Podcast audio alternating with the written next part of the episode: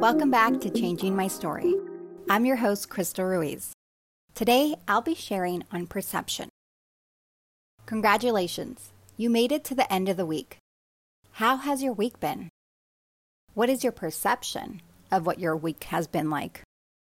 For me, it has definitely been a week of adjustment since my schedule changed. This week, I took my oldest son to school in the morning every day and I also had to get myself and my toddler ready as well.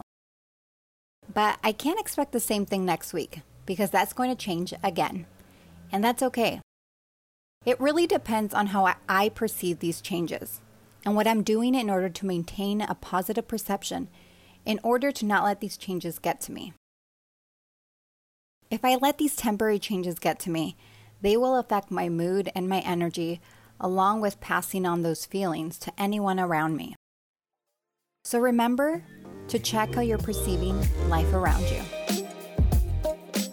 If you have a few minutes, please rate and review the show on Apple Podcasts and Stitcher. Have a great weekend, and I'll see you on Monday.